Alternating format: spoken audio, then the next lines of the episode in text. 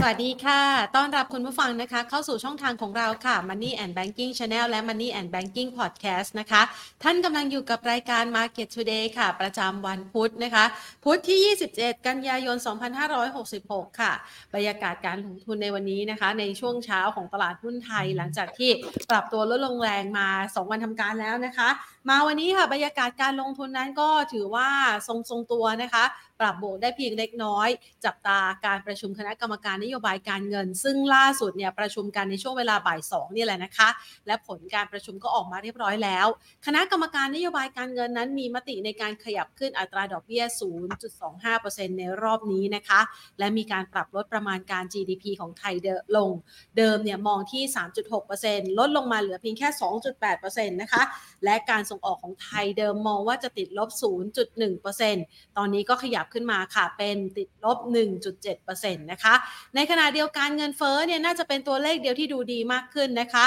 โดยมองว่าเงินเฟ้อเดิมทีอยู่ที่ สองจุดหกห้าเปอร์เซ็นต์ ขยับมาลดลงเหลือ หนึ่งจุดหกเปอร์เซ็นต์ เท่านั้นนะคะนี่ก็เป็นภาพของการประชุมคณะกรรมการนโยบายการเงินนะคะของธนาคารกลางแห่งประเทศไทยก็คือทางด้านของธนาคารแห่งประเทศไทยและก็ยังมีอีกตัวเลขหนึ่งด้วยนั่นก็คือการปรับลดคาดการณ์นักท่องเที่ยวนะคะจากเดิมมองว่าปีนี้น่าจะอยู่ที่ยี่สิบเก้าล้านคนลดลงมาเหลือ ยี่สิบแปดจุดห้าล้านคนด้วยค่ะเอาละมาดูกันนะคะจากตัวเลขดังกล่าวเดี๋ยวเราจะมาประเมินสถานการณ์ภาพรวมการลงทุนกันนะคะท่ามกลางสถานการณ์ที่เชื่อว่านักลงทุนทั่วโลกกำลังกังวลใจเกี่ยวกับภาวะทิศทางอัตราดอกเบี้ยที่น่าจะเป็นการส่งสัญญาณว่าจะคงตัวอยู่ในระดับสูงของเฟดนะคะซึ่งปัจจัยดังกล่าวก็ยังคงกดดันทำให้มีเม็ดเงินฟันโฟไหลออกจากตลาดหุ้นไทยแล้วก็มีแรงปรับพักฐานจากตลาดหุ้นทั่วโลกด้วยละค่ะดังนั้นเดี๋ยวเราจะมาวางแผนการลงทุนกันนะคะก่อนอื่นค่ะเราไปดูตลาดหุ้นไทยในช่วงเช้าที่ผ่านมากันสักหน่อยนะคะบรรยากาศการลงทุนของตลาดหุ้นไทยช่วงเช้าปรับตัวลดลงไป สองจุดศูนย์สี่จุดปิดตลาดที่ระดับ หนึ่งพันสี่ร้อยเก้าสิบเอ็ดจุดเก้าแปดจุดด้วยมูลค่าการซื้อขาย สองหมื่นสองพันหกร้อยหกสิบสามล้านบาทอันดับที่หนึ่งปตท.สผ.ขยับเพิ่มขึ้น หนึ่งจุดหนึ่งเก้าเปอร์เซ็นต์ ค่ะปตท.ทรงตัว เอส เอ วี นะคะเมื่อวานนี้เป็นหุ้นน้องใหม่นะคะของกลุ่มสามารถคอร์ปอเรชั่นเมื่อวานก็ปรับตัวลดลงมาเยอะนะคะวันนี้ปรับตัวเพิ่มขึ้น สิบสองจุดสี่สองเปอร์เซ็นต์ นะคะแต่ก็ยังไม่เท่ากับราคา ไอ พี โอ ในขณะที่กสิกรไทยค่ะราคาทรงตัวไม่เปลี่ยนแปลงนะคะ เอส ซี บี ขยับเพิ่มขึ้น ศูนย์จุดสี่เก้าเปอร์เซ็นต์ ค่ะ เอาละเราเห็นภาพครึ่งเช้าไปเรียบร้อยแล้วนะคะเดี๋ยวเรามาประเมินครึ่งบ่ายพร้อมกับกลยุทธ์กลยุทธ์การลงทุนที่ตลาดกำลังกังวลใจการเกี่ยวกับทิศทางอัตราดอกเบี้ยด้วยนะคะจะวางแผนการลงทุนอย่างไรค่ะก่อนอื่นขอขอบพระคุณผู้ใหญ่ใจดีที่ให้การสนับสนุนรายการของเราค่ะบริษัท True Corporation จำกัดมหาชนเมืองไทยประกันชีวิตจำกัดมหาชนและทางด้านของธนาคารไทยพาณิชย์จำกัดมหาชนค่ะวันนี้เรานัดหมายกันไว้นะคะไปพูดคุยกันกับคุณสราวุธเตโชชวลิตผู้อำนวยการอาวุโสฝ่ายวิเคราะห์หลักทรัพย์นะคะฝ่ายกลยุทธ์จากทางด้านของ อาร์ เอช บี ประเทศไทยค่ะสวัสดีค่ะคุณสราวุธค่ะครับสวัสดีครับสวัสดีค่ะมาวันนี้นี่เราดูผลการประชุมของคณะกรรมการนโยบายการเงินเป็นไปตามที่เราคาดการณ์ไหมคะสรุปแล้ววันนี้ขึ้นอัตราดอกเบี้ยอีก ศูนย์จุดสองห้าเปอร์เซ็นต์ ค่ะครับครับก็ทาง อาร์ เอช บี ก็คาดการณ์ว่ารอบนี้จะมีการขึ้นดอกเบี้ยนะครับแล้วก็น่าจะเป็นครั้งสุดท้ายละนะครับแล้วก็ตอนนี้พอขึ้นมาเป็น สองจุดห้าศูนย์เปอร์เซ็นต์ เนี่ยตัวอัตราดอกเบี้ยที่แท้จริงเนี่ยจะกลับมาเป็นบวกละนะครับก็คือเอาอัตราดอกเบี้ยของกนงเนี่ยลบด้วยเงินเฟ้อที่ที่เมื่อกี้คุณแผนเล่านะฮะก็ตอนนี้จะเป็นบวกแล้วก็เข้าใจว่าทางกนงเนี่ยเขาต้องการเพิ่ม policy space ก็คือไอเพิ่มศักยภาพในการดำเนินนโยบายทางการเงินเนี่ยให้มันมีศักยภาพมากยิ่งขึ้นก็เลยขึ้นดอกเบี้ยไปก่อนนะครับพอปีหน้าเนี่ยช่วงครึ่งหลังก็คืออาจจะเป็นช่วงไตรมาสสี่ปีหน้าหรือช่วงครึ่งหลังปีปีหน้าก็จะมีโอกาสที่จะใช้นโยบายการเงินที่แบบผ่อนคลายก็ได้นะครับค่ะก็จะเห็นภาพที่มีความคาดหวังเกี่ยวกับทิศทางอัตราดอกเบี้ยที่จะปรับตัวลดลงในปีหน้านะคะแต่สิ่งที่เพิ่มเติมเข้ามาวันนี้ที่ดูค่อนข้างจะแย่นั่นก็คือเศรษฐกิจไทยสิคะเพราะว่าทางด้านของกนง.เองมีการปรับลดประมาณการตัวเลข จี ดี พี ของไทยด้วยเดิมเนี่ยมองสดใสเลย สามจุดหก นะคะตัวเลขใหม่เหลือเพียงแค่ สองจุดแปดเปอร์เซ็นต์ เอง เรากังวลใจไหมคะกับตัวเลขดังกล่าวเราประเมินสถานการณ์ทิศทางเศรษฐกิจไทยยังไงบ้างคะก็ตัวเลขที่ สองจุดแปดเปอร์เซ็นต์ เนี่ยก็ผมว่าสำนักวิจัยทุกเกือบทุกสำนักเนี่ยก็คาดการณ์มาก่อนหน้านี้แล้วนะครับว่าตัว จี ดี พี growth เนี่ยมันจะต้องปรับลดลงมานะครับเพราะว่าหนึ่งคือตัวเลขส่งออกเนี่ยค่อนข้างจะฟื้นตัวช้าเพิ่งจะมาเดือนสิงหาที่ประกาศเมื่อวานนะครับที่ที่เป็นเดือนแรกที่ที่เริ่มกลับมาเป็นบวกนะครับแล้วก็มีสินค้าหลายตัวที่เริ่มจะเห็นจุดต่ำแล้วก็เริ่มที่จะดีขึ้นก็คือพวกอิเล็กทรอนิกส์นะครับแล้วก็พวกอาหารสัตว์ที่เป็นอาหารสัตว์เลี้ยงนะครับแมวหมาอะไรพวกนี้นะฮะสุนัขแมวอะไรพวกนี้ก็เริ่มมีการฟื้นนะครับเพราะฉะนั้นตรงนี้ด้วยความที่ค่าเงินบาทเนี่ยตอนนี้ก็อ่อนค่ามาค่อนข้างจะเยอะก็ส่วนหนึ่งก็จะเป็นปัจจัยที่หนุนให้เรื่องการส่งออกเนี่ยในควอเตอร์สี่เนี่ยทางเราคาดการณ์ว่าน่าจะดีขึ้นนะครับเพราะฉะนั้นผมคิดว่าไอ้การที่ปรับลดลงมา สองจุดแปด เนี่ยอยู่ในกระแสคาดการณ์ของตลาดอยู่แล้วนะครับแล้วก็ตลาดเนี่ยไพร์อินเรื่องนี้ไปไปตั้งนานแล้วนะครับก็คือไม่ไม่ไม่น่ากังวลแล้วครับเพียงแต่ว่าในช่วงที่เราเปิดฟรีวีซ่าในควอเตอร์สี่ตรงเนี้ยนะครับตรงนี้เราจะต้องดูว่านักท่องเที่ยวจีนนะครับจะสามารถทะลุเป้าที่ สี่จุดสี่ล้านคนได้หรือเปล่านะครับเพราะว่าตอนนี้ททท.ตั้งขึ้นไปเป็นห้าล้านแล้วนะครับถ้านักท่องเที่ยวจีนมาเยอะจริงนะครับแล้วก็การใช้จ่ายต่อหัวเนี่ยเขาจะเยอะกว่าพวกนักท่องเที่ยวอินเดียหรือมาเลเซียอะไรพวกนี้นะฮะตรงนี้ก็จะเป็นปัจจัยหนุนในช่วงขึ้นช่วงควอเตอร์สี่ครับผมค่ะอ่านะคะเรื่องของนักท่องเที่ยวจีนนี่ก็ผูกพ่วงกับตัวเลขเศรษฐกิจของจีนหรือว่ากำลังซื้อของเขาด้วยนะคะซึ่งเราก็คาดหวังเหลือเกินนะคะว่า Golden Week ที่กำลังจะถึงช่วงปลายสัปดาห์นี้ไปจนถึงสัปดาห์หน้าของจีนเนี่ยน่าจะมาเที่ยวไทยกันอย่างคึกคักด้วยนะคะครับครับค่ะแต่ว่ามันไม่ค่อยสอดคล้องกับตัวเลขของธนาคารแห่งประเทศไทยหรือเปล่าคะเพราะว่าในมุมมองของเราเนี่ยเรามองเชิงบวกเพราะว่ามีทั้งฟรีวีซ่านะท่องเที่ยวจีนก็น่าจะเข้ามามีทั้งคาซัคสถานด้วยแต่ว่าตัวเลขของธนาคารแห่งประเทศไทยมีการปรับลดเป้านักท่องเที่ยวในปีนี้ลงเรามองยังไงคะเรามีโอกาสในการเติบโตด้านการท่องเที่ยวยังไงบ้างอะคะครับก็ทางทางเรามองไอตัวยอดไอการจราจรทางอากาศในควอเตอร์สี่เนี่ยคิดว่ายังไงไงผมว่าตัวเลขเนี่ยดีขึ้นเพราะว่าตอนเดือนก่อนตอนควอเตอร์สามนี่นะฮะตอนเดือนเอ่อประมาณเดือนกรกฎาคมเนี่ยสิงหาเนี่ยมันชะลองไปนะครับแต่ว่ากันยาเริ่มฟื้นละนะครับแล้วก็ตุลาเอ่อพฤศจิกายนธันวาเนี่ยผมเข้าใจว่าตัวเลขน่าจะฟื้นแน่นอนนะครับเพราะฉะนั้นตอนเนี้ยตัวเลขของตัวแบงก์ชาติเนี่ยเค้าอาจจะปรับลดลงมาแต่ว่าสุดท้ายถ้าเกิดว่าตัวเลขออกมาจริงเนี่ยเกิดเกิดดีจริงๆนะฮะมันก็สามารถที่จะเปลี่ยนมุมมองตรงนี้ได้นะครับเพราะฉะนั้นผมคิดว่ายังไม่ต้องไปกังวลนะครับว่าว่าตัวเลขที่ที่เรามองกับแบงก์ชาติมองเนี่ยมันต่างกันแล้วมันจะส่งผลกับตลาดหรือว่าส่งผลกับไอ้ตัวเลขเศรษฐกิจหรือมุมมองในปีหน้านะครับเพราะว่าผมผมคิดว่าการที่กนง.ขึ้นดอกเบี้ยครั้งเนี้ยแสดงว่าเขาก็มองว่าปีหน้าเนี่ยเราน่าจะเติบโตในเข้าไปอยู่ในระดับที่เป็นศักยภาพของประเทศนะครับคือ สี่ถึงห้าเปอร์เซ็นต์ ได้นะเพราะฉะนั้นก็ตรงเนี้ยก็เลยขึ้นดอกเบี้ยไปโดยที่ไม่ไม่ต้องไปกังวลในอนาคตนะครับเพราะฉะนั้นผมคิดว่าโมเมนตัมของการฟรีวีซ่าตรงเนี้ยเดี๋ยวเราจะเห็นภาพชัดเจนขึ้นนะครับเพราะว่าตอนนี้เราอยู่ในแค่ช่วงแรกแล้วก็วีคแรกเนี่ยทางเอ่อ เอ โอ ที เค้าคาดการณ์ว่าไฟล์ขาเข้าของวันจันทร์จนวันจันทร์เนี้ยนะฮะจนถึงวันอาทิตย์เนี่ยจะเข้ามาประมาณสักเอ่อหกหมื่นห้าพันคนนะฮะเพราะฉะนั้นเพราะต้องดูตัวเลขตรงนี้ถ้าเกิดว่ามันออกมาสูงกว่านี้จริงๆก็เป็นไปได้ว่าอาจจะอาจจะดีกว่าคาดนะครับเพราะฉะนั้นเดี๋ยวรอติดตามนะครับค่ะก็เราก็ยังคงคาดหวังนะคะอ้าวงั้นเรามาประเมินนะคะตัวเลขการส่งออกที่พลิกกลับมาเป็นบวกบ้างนะคะเดี๋ยวแจกแจงตัวเลขเศรษฐกิจของไทยกันซะหน่อยเพราะว่าเมื่อวานนี้เนี่ยส่งออกของไทยก็ออกมาค่อนข้างดีเซอร์ไพรส์ตลาดดีกลับมาเป็นบวกได้ในรอบสิบเอ็ดเดือนนะคะในมุมมองนี้มันจะช่วยทำให้ส่งออกของไทยดูดีขึ้นด้วยหรือเปล่าคะก็ตอนนี้ส่งออกนะครับก็เป็นบวกในรอบสิบเอ็ดเดือนแล้วก็โมเมนตัมเนี่ยผมคิดว่ายังยังอยู่ในช่วงต้นนะครับก็คือพูดง่ายว่ายังยังยังยังยังคาดหวังอะไรไม่ไม่ได้มากนะครับแต่ว่าถือว่าเป็นจุดที่มาช้ากว่าคาดนิดนึงเพราะว่าตอนแต่เดิมเนี่ยทางสอทอเขาก็คาดการณ์ว่าจะอยู่ในช่วงประมาณ ครึ่งปีหลังเนี่ยก็น่าจะเริ่มฟื้นแล้วแต่ว่าตัวเลขเนี่ยมาช้ากว่านิดนึงก็คือแทนที่จะมาช่วงเดือนมิถุนายนกรกฎาคมก็มาในช่วงเดือนสิงหานะครับแต่ว่าตัวเลขเนี่ยก็เพิ่งฟื้นในช่วงเริ่มต้นเท่านั้นเองนะครับเพราะฉะนั้นความคาดหวังตรงนี้ผมคิดว่าหนึ่งคือถ้าค่าเงินบาทยังอยู่ในโซนสามสิบหกบาทต่อดอลลาร์เนี่ยยังไงไงก็น่าจะหนุนในเรื่องการส่งออกได้อยู่แล้วนะครับแล้วก็มีสินค้าอย่างที่เราเราเรียนเมื่อกี้นี่นะฮะว่าตัวอิเล็กทรอนิกส์เนี่ยเริ่มเห็นจุดต่ำแล้วนะครับแล้วก็เริ่มเทิร์นขึ้นมานะครับแล้วก็สินค้าอย่างเช่นพวกอาหารสัตว์เลี้ยงอะไรพวกนี้นะฮะก็เริ่มดีขึ้นนะครับแล้วก็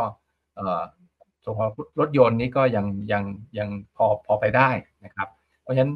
สองถึงสาม ตัวเนี้ยนะครับผมคิดว่าน่าจะทำให้ตัวตัวเลขของการส่งออกเนี่ยน่าจะคงอยู่ประมาณสัก สองหมื่นสี่พันล้านดอลลาร์ต่อเดือนนะฮะถ้าอยู่ได้ประมาณตรงเนี้ยนะฮะผมว่าตัวเลขน่าจะ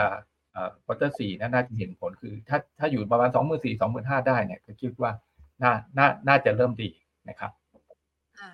นะคะก็เรามีความคาดหวังนะคะเพราะเห็นตัวเลขที่ติดลบมานานใจก็ห่อเหี่ยวนะคะมาณปัจจุบันเริ่มมีการฟื้นตัวแล้วแล้วก็มีเซอร์ไพรส์ออกมาด้วยและเข้าสู่ช่วงไฮซีซั่นของการส่งออกด้วยก็น่าจะช่วยทำให้บรรยากาศการเติบโตของกลุ่มการส่งออกดีขึ้นนะคะทีนี้เรามาดูกันบ้างค่ะช่วงนี้เนี่ยนะคะคุณสราวุธคะบรรยากาศการลงทุนไม่ค่อยสู้ดีเลยละค่ะ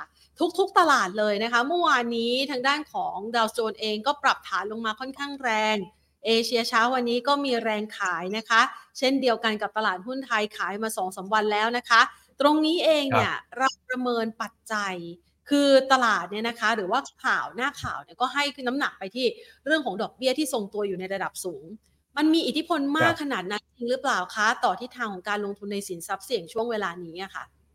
ครับก็ตอนนี้ผมมีแชร์หน้าจอนะครับเดี๋ยวลองจะจะเปิดให้ทางทางได้เลยค่ะรายการจะเปิดให้น้องช่วยนะครับนะฮะอันนี้เป็นตัวเอ่อตัวดอทพล็อตของเดือนสีม่วงนะครับเป็นดอทพล็อตของเดือนกันยานะครับแล้วก็เอ่อสีฟ้าเนี่ยจะเป็นของเดือนเอ่อมิถุนายนนะครับเอ่อสังเกตดูนะครับว่าเอ่อตัวคณะกรรมการ เอฟ โอ เอ็ม ซี เนี่ยเอ่อมองการขึ้นดอกเบี้ยในการประชุมครั้งอีกสองครั้งที่เหลือนะครับก็เดือนพฤศจิกายนกับเดือนธันวาคมเนี่ยมองว่าจะมีการขึ้นอีกหนึ่งครั้งสังเกตดูว่าตัวกรรมการเนี่ยหนาแน่นขึ้นนะครับในการประชุมเดือนกันยาจากเทียบกับเดือนมิถุนายนนะฮะจำนวนจุดนี้ก็เป็นคณะกรรมการนะครับแล้วก็พอมุมมองของปีหน้าปุ๊บเนี่ย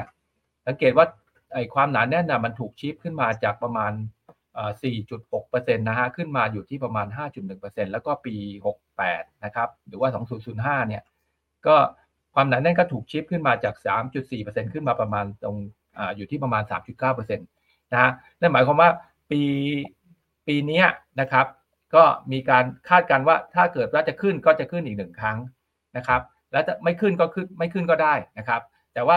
เรื่องการคงอัตราดอกเบี้ยในปีหน้าเนี่ยคาดว่าของเดิมเนี่ยเคยคิดว่าจะมีการลดดอกเบี้ยเนี่ยประมาณ หนึ่งเปอร์เซ็นต์ นะครับสำหรับปีหน้าตอนนี้ก็กลายเป็นว่าเหลือประมาณแค่เอ่อลดถ้าลดได้อย่างมากก็ได้ประมาณแค่ ศูนย์จุดห้าศูนย์เปอร์เซ็นต์ นะครับหรือว่าไม่เกินสองครั้งนะครับซึ่งถ้าดูจากดอทพล็อตตรงเนี้ยก็คาดการณ์ว่าน่าจะลดได้ประมาณช่วงควอเตอร์สี่ของปีหน้านะครับเพราะฉะนั้นอันนี้แหละฮะเป็นเป็นส่วนหนึ่งที่ทำให้ตัวเอ่อบอนด์ยิลด์สิบปีของอเมริกาเนี่ยตอนนี้ก็ไต่ระดับขึ้นมาเทียบเท่ากับระดับสูงสุดในรอบสิบหกปีนะครับแล้วก็ตอนนี้ก็ยังทรงตัวอยู่ค่อนข้างสูงนะครับแล้วก็ทำให้ตัวภาวะการลงทุนในช่วงนี้ก็เป็นช่วงที่ค่อนข้างจะเหนื่อยนิดหนึ่งนะครับเพราะว่าตัวบอนด์ยิลด์มันขึ้นมาสูงปุ๊บเนี่ยก็สะท้อนว่าความไม่แน่นอนในเรื่องดอกเบี้ยเนี่ยยังคงอยู่ทีนี้เราอยากให้ดูตรงนี้นิดหนึ่งนะครับสัปดาห์นี้วันศุกร์นะครับมันจะมีตัวเลขตัวตัว พี ซี อี นะครับตัว พี ซี อี เนี่ยเอ่อเดือนอันนี้อันนี้เป็นตัว headline พี ซี อี นะฮะเอ่อเดือนช่วงสองเดือนที่ผ่านมาเนี่ยเดือนเดือนที่ผ่านมาก็คือเดือนอ่ากรกฎาคมเนี่ยนะฮะตัวเลขมันเริ่มขยับขึ้นนะฮะเพราะว่าตัว headline พี ซี อี เนี่ยจะเป็นตัวที่รวมหมวดอาหารแล้วก็หมวดพลังงานด้วยนะครับตัวเลขเริ่มขยับขึ้นมานิดหน่อยนะครับจากประมาณ สามเปอร์เซ็นต์ นะครับขึ้นมาที่ สามจุดสาม นะครับแล้วก็คาดการณ์ของเดือนสิงหาที่จะประกาศในวันศุกร์นี้นะครับคาดการณ์ไว้ที่ประมาณ สามจุดห้าเปอร์เซ็นต์ นะครับนั่นหมายความว่าตัวเลขน่าจะขึ้นสองเดือนติดกันนะครับทีนี้เราไปดูตัว ซี พี ไอ นิดหนึ่งตัว ซี พี ไอ ที่เป็น headline ของ ซี พี ไอ หรือว่าดัชนีราคาผู้บริโภคทั่วไปเนี่ยของอเมริกานะครับอันนี้ขึ้นมาสามอ่าขึ้นมาสองเดือนละนะครับพูดง่ายว่าจาก สามเปอร์เซ็นต์ ตอนนี้ขึ้นมาที่ สามจุดเจ็ดเปอร์เซ็นต์ นะครับคล้ายๆกันหมดทั้งทุกทั่วโลกนะครับก็คือตัวเลขที่เป็นดัชนีราคาผู้บริโภคทั่วไปเนี่ยขึ้นแต่ว่าตัวคอ ซี พี ไอ หรือว่าดัชนีราคาผู้บริโภคพื้นฐานเนี่ยลงนะฮะลองดูนะฮะอันนี้เป็นตัวเลขของตัวคอ ซี พี ไอ เนี่ยค่อยๆลงมาเรื่อยๆนะครับจากห้าเดือนที่ผ่านมาเนี่ยอยู่ที่ ห้าจุดห้า ตอนนี้ลงมาเหลืออยู่ที่ สี่จุดสาม นะครับคือค่อยๆลงแต่ลงแบบช้าๆนะครับด้วยความที่ตัวเฟดเองเนี่ยเขาจะมองตัวคอเนี่ยเป็นหลักนะครับเพราะฉะนั้นคอเนี่ยตอนนี้ยังอยู่ที่ตัวดัชนีราคาผู้บริโภคพื้นฐานยังอยู่ที่ สี่จุดสาม เปอร์เซ็นต์เนี่ยค่อนข้างสูงกว่าที่เป้าหมายของเฟดที่ตั้งไว้ สองเปอร์เซ็นต์นะฮะถ้ากดตัวเลขตัวนี้ไม่ลงเนี่ยนะฮะเฟดก็คงยังต้องคงดอกเบี้ยเนี่ยไว้ระดับสูงอย่างเงี้ยต่อไปเรื่อยๆนะครับซึ่งอันนี้เป็นปัจจัยค่อนข้างสำคัญนะครับเพราะฉะนั้นสุกนี้ต้องติดตามตัวเลข พี ซี อี อีกทีหนึ่งนะครับว่า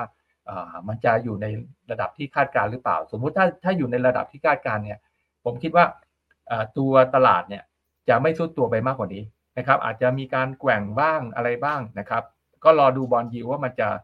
มันจะย่อตัวลงมาบ้างหรือเปล่านะครับเพราะว่าตอนนี้ก็ในภาพรวมเนี่ยนักวิเคราะห์หรือว่าตลาดที่เขาคาดเนี่ยส่วนใหญ่ก็ยังคาดว่า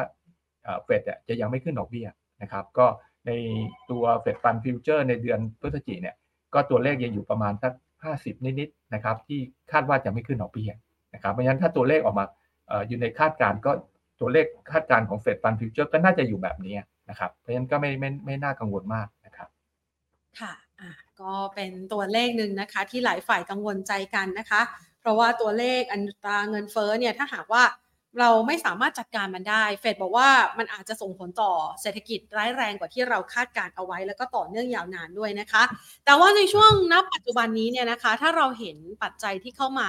ผลักดันด้านเงินเฟ้อในประเด็นต่างๆไม่ว่าจะเป็นค่าแรงก็เริ่มดูดีขึ้นและอ่ะชะลอตัวลงนะคะเรื่องของบ้านก็ชะลอตัวนะคะแต่ว่าน้ำมันที่เร่งตัวในช่วงที่ผ่านมานี่เรามองยังไงบ้างคะมีผลกระทบต่อเงินเฟ้อมากน้อยแค่ไหนแล้วมองว่ามันยังมีโอกาสจะไปได้อีกไกลไหมคะสำหรับราคาได้ครับได้ครับเดี๋ยวผมจะจะเปิดให้แชร์อีกตัวหนึ่งให้นะครับค่ะ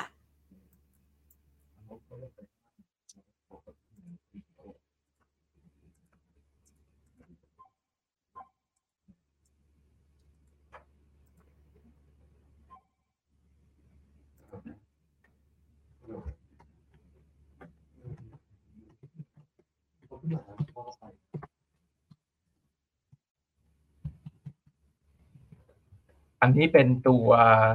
ตัวเบนซ์นะครับตัวราคาน้ำมันดิบเบนซ์นะฮะอยากให้ดูอย่างนี้นะครับว่าตัวในกราฟวีคนะครับหรือว่ากราฟรายสัปดาห์เนี่ยไปไปตั้งลำอยู่แถวโซนประมาณเจ็ดสิบกว่าเหรียญแล้วก็ตอนนี้ขึ้นมาประมาณโซนเก้าสิบสี่เราประเมินนะครับว่าไอ้ภาวะตึงตัวในของอุปทานน้ำมันเนี่ยที่ที่หลังจากที่ซาอุกับตัวรัสเซียเนี่ยได้มีการขยายการปรับลดกำลังการผลิตโดยสมัครใจเนี่ยออกไปจนถึงสิ้นปีนะครับตรงเนี้ยทำให้ราคาน้ำมันเนี่ยตอนนี้ผมคิดว่าให้ให้ลงมาเต็มที่เนี่ยก็ยังไงก็ไม่น่าจะหลุด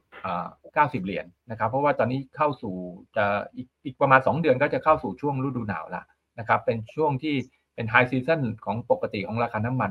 นะฮะแล้วก็มองราคาน้ำมันเนี่ยตอนนี้ก็น่าจะสมมติว่าถ้าขึ้นไปไฮสูงสุดนะครับในในในในช่วงเดือนหรือสองเดือนข้างหน้าเนี่ยเราก็คาดการณ์ว่าน่าจะอยู่โซนประมาณเก้าสิบเก้าถึงหนึ่งร้อยเหรียญ น, นะครับก็ต่างต่างจากปัจจุบันเนี่ยประมาณสักห้า ห้าถึงหกเหรียญ น, นะครับเพราะฉะนั้นก็ประเด็นตรงเนี้ยเราก็มองว่ามันน่าจะส่งผ่านไปที่ตัวอัตราเงินเฟ้อบ้างนะครับก็คืออย่างที่เมื่อกี้เราโชว์รูปให้ดูแล้วว่าตัวซี พี ไอ ที่เป็นตัว ดัชนีราคาทั่วไปเนี่ยดัชนีเงินเฟ้อทั่วไปเนี่ยมันค่อยๆไต่ระดับขึ้นมาสองเดือนละนะครับแล้วก็จากตรงนี้ไปอีกสักเดือนสองเดือนเนี่ยคิดว่าก็ราคาไอ้ตัวเงินเฟ้อเนี่ยน่าจะยังไต่ขึ้นไปอีกสักหน่อยนึงนะครับแต่ว่าผมเช็คดูในส่วนของหมวดอาหารเนี่ยเอ่อก็ไม่ได้น่ากังวลนะครับหมายถึงว่าราคาสินค้าโภคภัณฑ์ที่เป็นอาหารเนี่ยเอ่อไม่ได้ไม่ได้ขึ้นหรือว่าปรับตัวไปไปไปแรงนะครับแต่ว่าสำหรับเอ่อช่วงปีหน้าเนี่ยจะต้องดูนิดนึงเรื่องตัวเอ่อเอลนิโญนะครับซึ่งภาวะปรากฏการณ์เอลนิโญหรือว่าเรื่องภาวะภัยแล้งเนี่ยตรงนี้อาจจะมีผลกับราคาอาหารแต่ว่าณปัจจุบันเนี่ยจนถึง สองถึงสาม เดือนหน้าผมว่าไม่น่ามีปัญหาก็จะมีปัญหาเฉพาะเรื่องเอ่อตัวราคาน้ำมันที่จะอยู่ทรงตัวในระดับที่ค่อนข้างจะสูงแบบเนี้ยไปต่อเนื่องไปสัก สองถึงสาม เดือนนะครับเพราะฉะนั้นก็อาจจะส่งผ่านไปที่เงินเฟ้อเอ่อทั่วไปบ้างนะครับแต่ว่าไม่น่ากังวลนะครับค่ะหลายฝ่ายก็อาจจะค่อนข้างจะติดตามนะคะเพราะว่าช่วงเวลานี้ทิศทางของราคาน้ำมันนั้นเร่งตัวสูงขึ้นมาพอฟังแบบนี้ก็น่าจะเบาใจกันได้นะคะทีนี้เรามาหาประเด็นบวกกันบ้างดีกว่านะคะเพราะว่าเรื่องของทิศทางอัตราดอกเบี้ยเนี่ยยังคงทรงตัวอยู่ในระดับสูงแหละแล้วก็เงินเฟ้อเดี๋ยวรอจับตากันในช่วงปลายสัปดาห์นี้ว่า พี ซี อี ซึ่งเป็นตัวเลขที่ครอบคลุมด้านการจับจ่ายใช้สอยของคนสหรัฐนั้นออกมาเป็นยังไงบ้างนะคะเรามามองหาปัจจัยบวกในตลาดหุ้นไทยกันบ้างดีกว่าค่ะคุณสราวุฒิคะช่วงที่ผ่านมานี่ขายหนักมากขายจนกระทั่งมาณปัจจุบันเนี่ยหลุดระดับ หนึ่งพันห้าร้อย ซึ่งเป็นแนวรับที่มีนัยสำคัญทางด้านจิตวิทยาแล้วเนี่ยนะคะเรามองประเด็นที่มันกดดันมีประเด็นอะไรบ้างคะครับก็ประเด็นแรกก็ยังอยู่ที่หน้าจอเดิมนะครับค่ะอันนี้ฮะตัวอันนี้ครับบอนด์ยิวสิบปีของสหรัฐนะครับซึ่งอย่างที่เมื่อกี้ผมเรียนให้ฟังว่าตัวเลขเนี่ยค่อนข้างอยู่ในระดับที่สูงนะครับแล้วก็ตัวบอนด์ยิวสิบปีของเราเนี่ยขึ้นมาเนี่ยฮะไต่ระดับในช่วงประมาณหนึ่งหนึ่งเดือนที่ผ่านมานี่ขึ้นมาประมาณเกือบเกือบสามสิบเบสิสพอยต์นะฮะราคาเนี่ยไอตัวยิวเนี่ยขึ้นมาแบบค่อนข้างจะรุนแรงแล้วก็มีแรงขายในตลาดพันธบัตรเนี่ยออกมาค่อนข้างเยอะเพราะว่าเอ่อหนึ่งคือเขามองปีหน้าเนี่ยตัวเอ่อปริมาณพันธบัตรที่จะออกใหม่นะครับในการระดมทุนเนี่ยของรัฐบาลเนี่ยน่าจะเพิ่มขึ้นประมาณสักแสนกว่าล้านนะครับก็ก็จะมีซัพพลายใหม่ของบอนด์เข้ามานะครับตรงนี้ก็เลยทำให้เอ่อคนก็มองว่าอาจจะเก็บเงินไว้ไว้ซื้อของในอนาคตนะเหมือนจะมีตัวคล้ายๆเหมือนเรามองว่าจะมีหุ้น ไอ พี โอ ตัวใหม่ตัวนึงที่เข้ามานะครับก็เก็บเงินไว้ก่อนก็เลยขายพันธบัตรยิวก็เลยขึ้นนะฮะทีนี้เอ่อพอเวลาที่ตัวบอนด์ยิวสิบปีของอเมริกาขึ้นไปเยอะๆเนี่ยถ้าเราไม่ขึ้นเลยเนี่ยมันก็ยากอยู่นะครับเพราะว่าปกติมันก็จะล้อไปด้วยกันอยู่แล้วนะครับเพราะฉะนั้นมันก็เลยเป็นส่วนผสมที่ทำให้ตัวเอ่อบอนด์ยิวเนี่ยขึ้นมาแรงนะครับพอขึ้นมาแรงปุ๊บเนี่ยมันก็จะจะมีแรงขายในเอ่อตัวเอ่อสินทรัพย์เสี่ยงก็คือตัวหุ้นนะครับก็ประเมินว่าถ้าถ้าถ้าบอนด์ยิวสิบปีของไทยนะครับผมผมผมดูเอ่อตัวทั้งเทคนิคไว้เนี่ยอยู่ที่ประมาณ สามจุดสี่เปอร์เซ็นต์ นะครับตอนนี้อยู่ที่ สามจุดสองเจ็ด นะครับเพราะฉะนั้นประเมินกลับมาเป็นตัวเอ่อดัชนีเนี่ยเพราะว่าเราดูว่าช่วงที่เอ่ออ่อนที่ตอนยิวขึ้นไปเนี่ยประมาณสัก ยี่สิบห้าถึงสามสิบ basis point เนี่ยหุ้นไทยลงมาประมาณหกสิบจุดนะครับ หกสิบถึงหกสิบห้า จุดเพราะฉะนั้นถ้าว่าขึ้นไปอีกจาก สามจุดสองเจ็ด ขึ้นไป สามจุดสี่ เนี่ยก็ขึ้นได้อีกประมาณสิบสาม basis point นะครับเพราะฉะนั้นเซ็ตน่าจะอยู่ราวๆหนึ่งพันสี่ร้อยแปดสิบถึง หนึ่งพันสี่ร้อยเจ็ดสิบ โดยประมาณนะครับแล้วก็เราเราก็แนะนำนะครับว่ากนง.ขึ้นรอบขึ้นดอกเบี้ยรอบนี้นะครับหุ้นที่ที่ที่ที่น่าจะเสียประโยชน์นะครับก็คือจะเป็นหุ้นโรงไฟฟ้านะครับหุ้นอสังหานะครับแล้วก็เป็นหุ้นการเงินนะครับพวก non bank ทั้งหลายนะครับเพราะว่า non bank เนี่ยเขาไม่ชอบเรื่องดอกเบี้ยขึ้นนะครับแล้วก็ดอกเบี้ยเฟดต่างดอกเบี้ยเฟดเนี่ยถ้ายังไม่นิ่งหรือว่ายังไม่ยังไม่ชี้ชัดแน่นอนว่าหยุดขึ้นแล้วนะครับกลุ่มพวกนี้ก็อาจจะมีแรงกดดันตรงนี้นิดหนึ่งนะครับทีนี้ถามว่ากลุ่มที่ได้ประโยชน์จะอยู่ตรงกลุ่มไหนบ้างนะครับเราก็มองว่าพวกกลุ่มแบงค์นะครับก็รอบนี้น่าจะคงจะต้องปรับขึ้นดอกเบี้ยบ้างนะครับเพราะว่ากนง.ขึ้นคราวที่แล้วเมื่อเดือนประชุมเดือนสิงหาเนี่ยแบงค์หลายๆแบงค์เนี่ยก็ไม่ได้ขยับดอกเบี้ยเลยนะครับไม่ได้ขยับดอกเบี้ยเงินกู้นะครับเพราะฉะนั้น รอบนี้กนงขึ้นมาแล้วเนี่ยผมว่ายังไงก็ต้องขยับแล้วล่ะนะครับเพราะฉะนั้นกลุ่มแบงค์เนี่ยยังไงก็อยู่ในจุดที่น่าสนใจลองดูนะครับลองดูราคาหุ้น บี บี แอล นะฮะตอนนี้ก็ราคาเนี่ยลงมาในจุดที่ถือว่าไม่แพงแล้วนะครับก็ลงมาใกล้ๆเส้นสองร้อยวันนะครับก็อยู่ที่ประมาณหนึ่งร้อยหกสิบบาทเส้นสองร้อยวันนะฮะแต่ปัจจุบันราคาหนึ่งร้อยหกสิบสามก็พวกเนี้ยแหละเป็นหุ้นที่เรามองว่าเอ่อหน้าหน้าเข้าไปหน้าเข้าไปลงทุนนะครับเพราะว่าปีหน้าเนี่ยตัวรัฐบาลเนี่ยก็ยังไงก็จะมีแผนกระตุ้นเศรษฐกิจหลายอย่างนะครับทีนี้ไอ้ตอนเนี้ยที่แผนที่ที่กระตุ้นเศรษฐกิจอ่ะยังไม่ค่อยชัดเจนนะครับพอไม่ค่อยชัดเจนปุ๊บเนี่ยคนก็กังวลนะครับกังวลว่าพวกเครดิตเรตติ้งเนี่ยของเราเนี่ยสำหรับการทบทวนรายปีนะครับซึ่งปกติช่วงที่เขาเก็บข้อมูลเนี่ยก็จะอยู่ช่วงปลายปีนะครับแล้วก็พอช่วงต้นปีเนี่ยทางพวก Moody เอส แอนด์ พี หรือว่า Fitch อะไรพวกนี้เขาก็จะพิจารณาแนวโน้มเครดิตนะครับในช่วงที่เวลาสามเดือนตรงนี้นะครับผมว่าตอนนี้รัฐบาลกำลังตั้งคณะกรรมการดิจิตอลวอลเล็ตนะฮะเพื่อที่จะพิจารณาว่าจะแหล่งเงินเนี่ยที่จะมาใช้เนี่ยจะอยู่ที่ไหนนะครับแล้วก็ตัวเพดานเนี่ยเพดานที่หนี้สาธารณะเนี่ยมันจะกระทบไหมนะครับหนี้ครัวเรือนจะเป็นยังไงอะไรพวกเนี้ยนะครับรอให้รัฐบาลเนี่ยทำงานไปสักพักหนึ่งนะครับเดี๋ยวพอเขาชี้แจงออกมาแล้วก็ถ้ามีความชัดเจนนะครับเอ่ออยู่ในระดับที่ทุกคนเข้าใจได้ว่าไอ้ตัว ห้าแสนหกหมื่น ล้านตัวเนี้ยนะครับมาจากไหนแล้วก็มีนโยบายที่จะหาเงินมาโปะหรือหาเงินมาใช้หนี้ที่ที่ที่ใช้ไปเนี่ยในอนาคตยังไงเนี่ยอันนี้ก็จะเป็นประเด็นที่จะช่วยให้ตลาดเนี่ยมีความเชื่อมั่นมากขึ้นนะครับเพราะฉะนั้นผมก็คิดว่าการขึ้น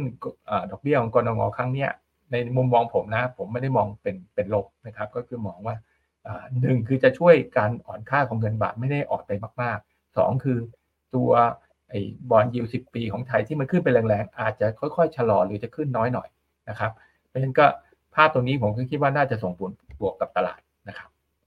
ค่ะอ่านะคะก็ได้ไปแล้วนะคะหนึ่งกลุ่มนะคะในกรณีที่เราจะมองหาโอกาสการลงทุนนะคะที่ดอกเบี้ยอยู่ในระดับสูงแบบนี้นะคะ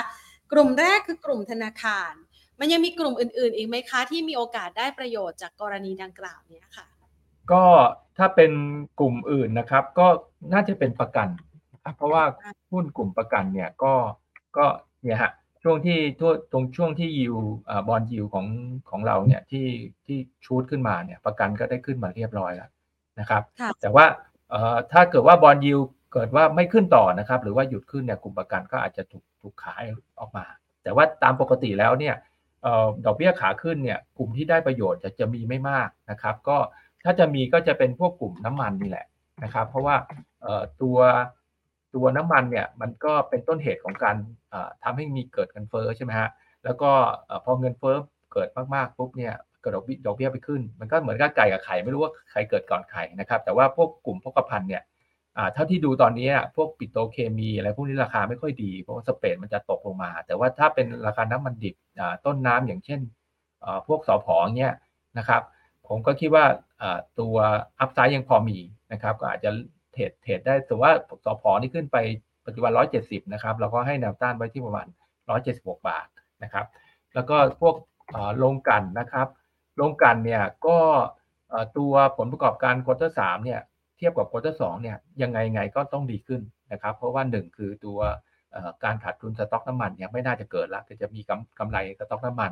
นะครับค่าการกันเฉลี่ยของควอเตอร์สามเทียบกับควอเตอร์สองนี่น่าจะดีขึ้นประมาณสัก สองถึงสาม เหรียญ น, นะครับแล้วก็แต่ว่าอัพไซด์เนี่ยอาจจะไม่ได้มากนะครับเพราะว่าตอนนี้สเปรดของปิโตรฝั่งของอะโรเมติกเนี่ยก็ปรับลงมานะครับเพราะฉะนั้นก็อาจจะอาจจะทำให้ตัวกำไรเอ่อขอโทษทำให้ราคาเนี่ยอาจจะเอ่อไม่ขึ้นไม่ไม่ค่อยทันใจเท่าไหร่นะครับแต่ว่าเทรดดิ้งในกรอบสี่สิบแปดถึงห้าสิบสองบาทได้สำหรับท็อปนะครับค่ะอ่าได้ไปนะคะสำหรับปตท.สผ.แล้วก็ท็อปไทยออยล์นะคะสำหรับกลุ่มนี้นะคะส่วนธนาคารให้ไว้ที่ บี บี แอล ใช่ไหมคะครับ บี บี แอล แล้วก็อีกตัวหนึ่งก็ก็ตัวมอง เค ที บี ก็ก็น่าสนใจเพราะราคาเนี่ยได้ได้ถอยลงมาใกล้กับเส้นสองร้อยวันแล้วนะครับแล้วก็ผมก็เชื่อมั่นว่ามาตรการกระตุ้นเศรษฐกิจทั้งหลายของรัฐบาลเนี่ย น่าจะต้องใช้บริการของแอปเป๋าตังค์นะครับเพราะฉะนั้นก็แอปเป๋าตังค์เนี่ยก็ก็เป็นของฐานข้อมูลใหญ่ของ เค ที บี อยู่แล้วนะครับแล้วก็เป็นผู้บริหารจัดการแอปนะฮะก็แนวโน้มก็คงจะมีธุรกรรมที่เกิดขึ้นในตัวแอปมากขึ้นแล้วก็ทางตัวแบงก์ก็มีแนวคิดที่จะ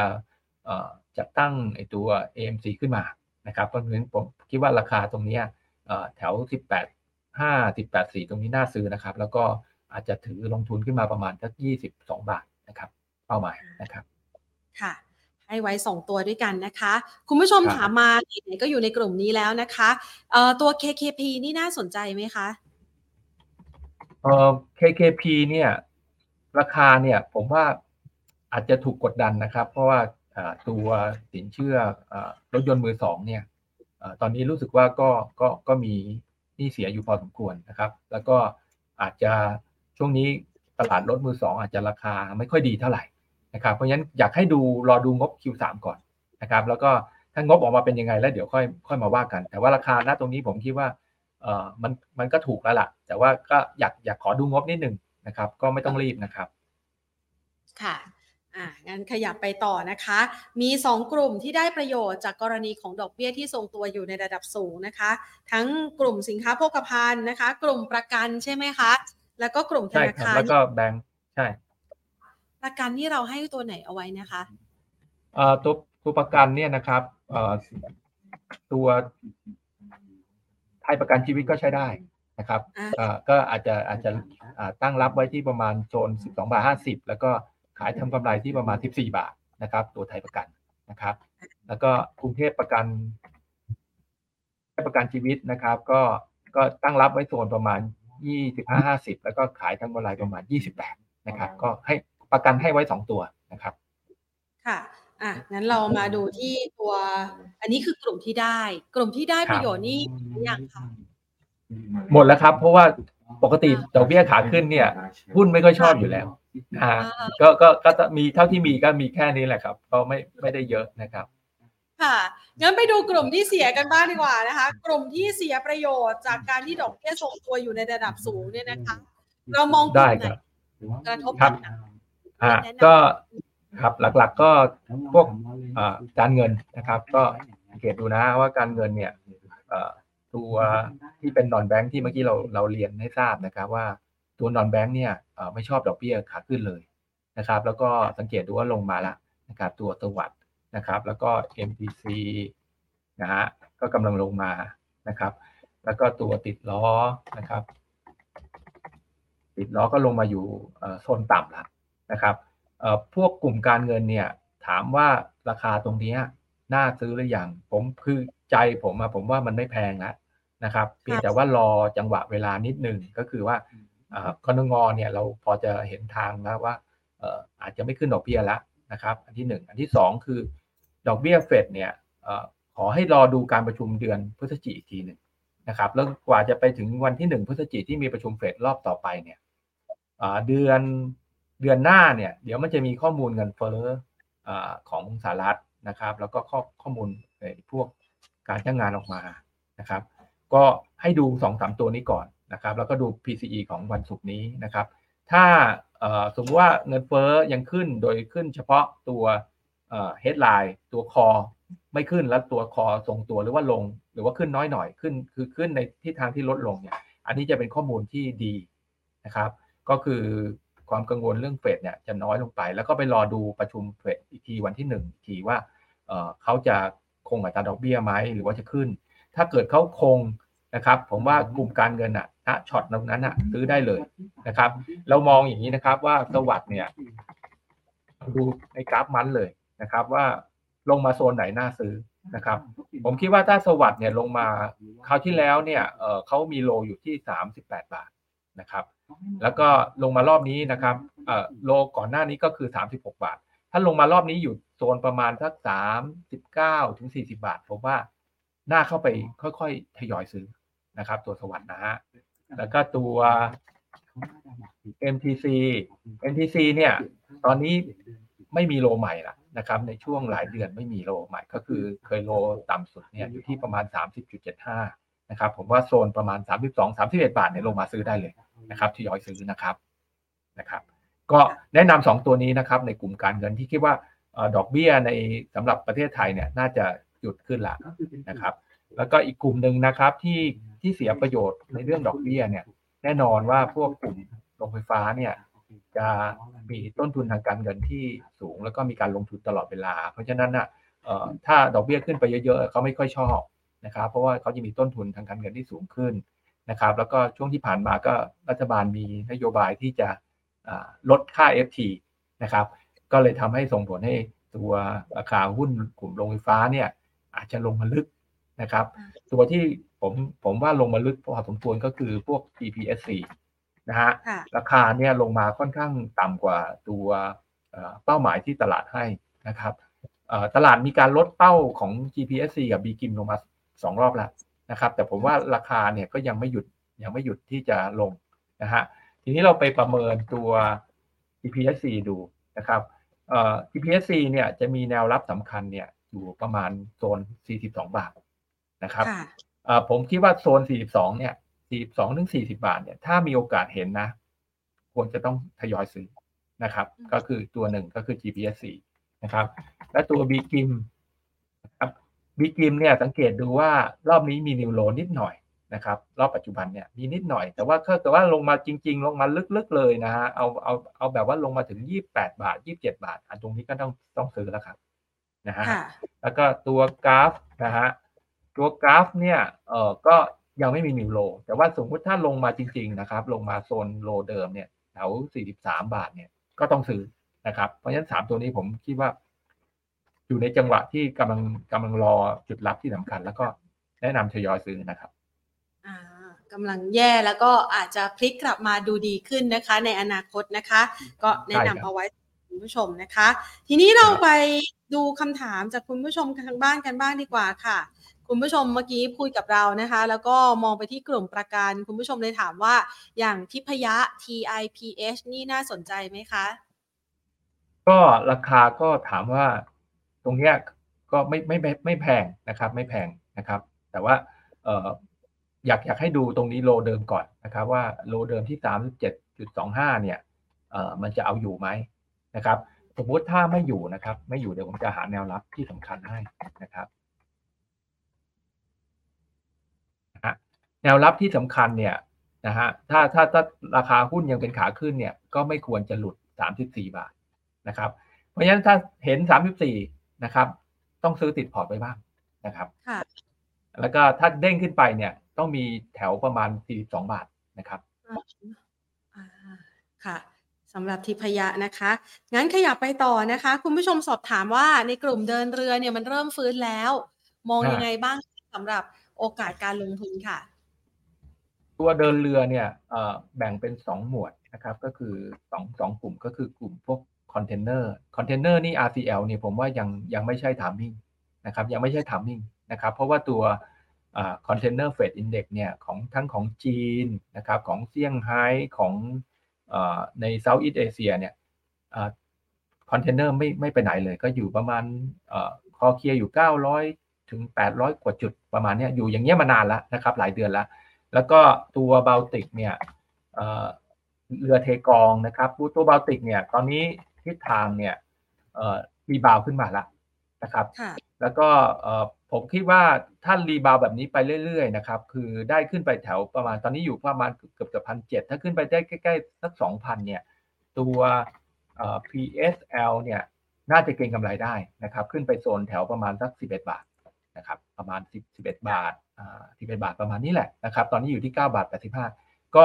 ก็อยู่ในจุดที่อาจจะตั้งรับที่ประมาณเก้าบาทห้าสิบนะครับหรือเก้าบาทสี่สิบประมาณนี้แล้วแล้วก็ขายขายทำกำไรประมาณสิบเอ็ดบาทนะครับค่ะช่วยมองแนวโน้ม เอส ซี จี พี ให้หน่อยค่ะตัวกระดาษนะครับค่ะอ่าตัวนี้ก็ก็ดูดูอยู่ทุกวันนะครับว่าช่วงนี้แปลกๆก็คือว่าเอ่อราคาหุ้นเนี่ยค่อนข้างจะแข็งนิดนึงนะครับคือคือมีแรงซื้อตรงช่วงสามสิบเก้าบาทแล้วก็ขึ้นไปสี่สิบเอ็ดแล้วก็ถอยลงมานะฮะถ้าเกิดว่าเอ่อฟุกๆนะครับเกิดถอยลงไปโซนแถว สามสิบแปดถึงสามสิบเจ็ดจุดห้าศูนย์ แนะนำซื้อนะครับแล้วก็ ให้มาขายทำกำไรโซนประมาณทักสี่สิบห้าบาทนะครับตัวนี้เริ่มจับตาดูได้แล้วค่ะอ่ะขยับไปต่อที่ราชบ้างค่ะราชอ๋อคุณผู้ชมก็ดูจากโรงไฟฟ้าเนาะอันนี้ตัวนี้ตัวตัวตัวราชนะฮะมองอย่างนี้นะครับตัวราชเนี่ยตอนนี้ไหลลงมาเรื่อยๆละนะครับแล้วก็คิดว่าถ้าถ้าลงมาโซนแนวรับสำคัญนะครับก็ของเขาแนวรับสำคัญของเขาจะอยู่ประมาณสักยี่สิบแปดห้าสิบนะครับถ้าลงมาตรงโซนยี่สิบแปดห้าสิบแนะนำซื้อเลยนะครับค่ะแล้วก็ขายทำกำไรประมาณสักสามสิบห้านะครับค่ะคำถามสุดท้ายนะคะคุณผู้ชมถามว่าแนวโน้มของการลงของตลาดหุ้นไทยในครั้งนี้เนี่ยเรามองเซตมีโอกาสลงลึกมากแค่ไหนคะได้ครับตัวตัวเซตนะฮะเดี๋ยวผมจะขยายความตัวกราฟมันให้นิดหนึ่งค่ะตัวกราฟมันเนี่ยเอ่อเซตเนี่ยยังถูกกดจากไอ้เส้นค่าเฉลี่ยสีม่วงเนี่ยนะลองคุณคุณแพรลองดูนะมันมันมันก่อนหน้านี้มันจะเป็นแนวรับพอลงมาปุ๊บก็เด้งนะครับแล้วก็ลงมาตรงนี้ก็เด้งแล้วก็พอหลุดมาปุ๊บเนี่ยช่วงโควิดนะฮะแล้วก็หลังจากนั้นก็ขึ้นไปยืนตั้งนานนะครับแล้วก็ช่วงก่อนเลือกตั้งเนี่ยมันก็ไหลลงมาโอเคนะฮะเห็นว่าตอนนี้มันอยู่ต่ำกว่าเส้นสีม่วงลงมาโดยตลอดนะครับแล้วรีบาวทุกครั้งเนี่ยขึ้นไปทีไรเนี่ยก็จะติดไอ้ตรงเส้นสีม่วงแล้วก็ลงมาใหม่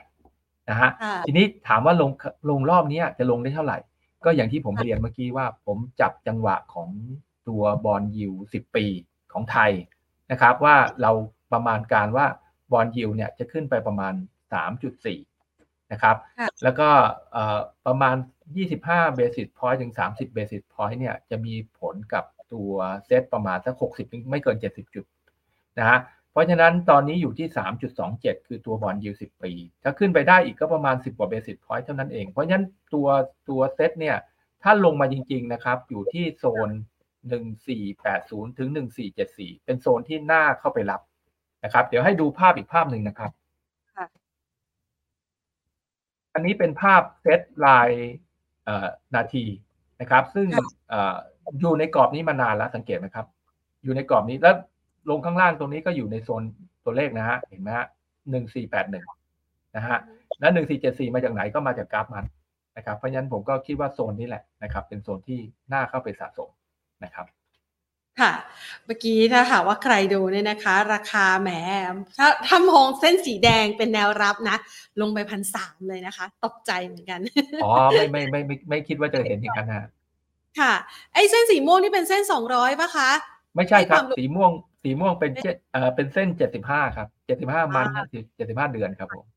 เจ็ดสิบห้านะคะเผื่อคุณผู้ชมจะได้เอาไปลองศึกษาดูนะคะขอตัวสุดท้ายค่ะตัวสวัสดิ์มองยังไงบ้างคะสวัสดิ์เมื่อกี้เราให้แนวรับจุดซื้อไปเรียบร้อยนะครับก็คือตอนนี้ราคายังลงอยู่นะครับแล้วก็ลงมาโซนอ่าโลเดิมมันอยู่ที่สามสิบแปดใช่ไหมครับเมื่อกี้ผมก็พูดว่าประมาณสักโซนสี่สิบต้นๆนะครับถึงสามสิบเก้าบาทเข้าไปซื้อได้เลยนะครับที่ย้อยซื้อนะครับอ่าให้เอาไว้สำหรับสวัสดิ์นะคะเป็นตัวแนะนำเหมือนกันนะคะเพียงแต่ว่ารอจังหวะฟื้นตัวนะคะวันนี้ต้องขอขอบคุณคุณสราวุธมากนะคะคุยกันสนุกสนานเลยแล้วก็มาให้คุณผู้ชมได้เห็นภาพได้เลือกการลงทุนกันนะคะในรายตัวหุ้นทั้งโอกาสที่ดีแล้วก็โอกาสที่กำลังจะฟื้นตัวด้วยนะคะวันนี้ขอบพระคุณมากค่ะสวัสดีค่ะค่ะวันนี้นะคะได้ความรู้กันไปเต็มๆเลยนะคะแล้วก็ได้ตัวหุ้นที่น่าสนใจในการลงทุนแล้วก็ได้เห็นภาพการเคลื่อนไหวของกราฟด้วยนะคะก็ให้ทางเอ่อทางด้านของคุณสราวุธนะคะก็เอามาให้มาฝากกันนะคะสำหรับนักลงทุนแล้วค่ะเอาล่ะโอ้คุณฟุตบอลคะขออภัยครั้งครั้งต่อไปพิมพ์มาเลยนะคะพิมพ์มาเลยนะคะเราพร้อมดูนะคะขออภัยนะคะอ่าแพนดูไม่ทันนะคะเอาไว้วันพรุ่งนี้นะคะเดี๋ยวพรุ่งนี้อ่าวันศุกร์ละกันวันศุกร์นะคะพรุ่งนี้เดี๋ยวเราจะคุยกันเรื่องของภาษีการลงทุนหุ้นต่างประเทศนะคะส่วนวันศุกร์เนี่ยเดี๋ยวกลับมาคุยเรื่องของตัวรายหุ้นกันนะคะวันศุกร์ประถังกันเนาะหรือว่าจะใส่ไว้ก่อนก็ได้นะคะเดี๋ยวแพนถามให้นะคะเอาล่ะวันนี้หมดเวลาลงแล้วนะคะลากันไปก่อนสวัสดีค่ะ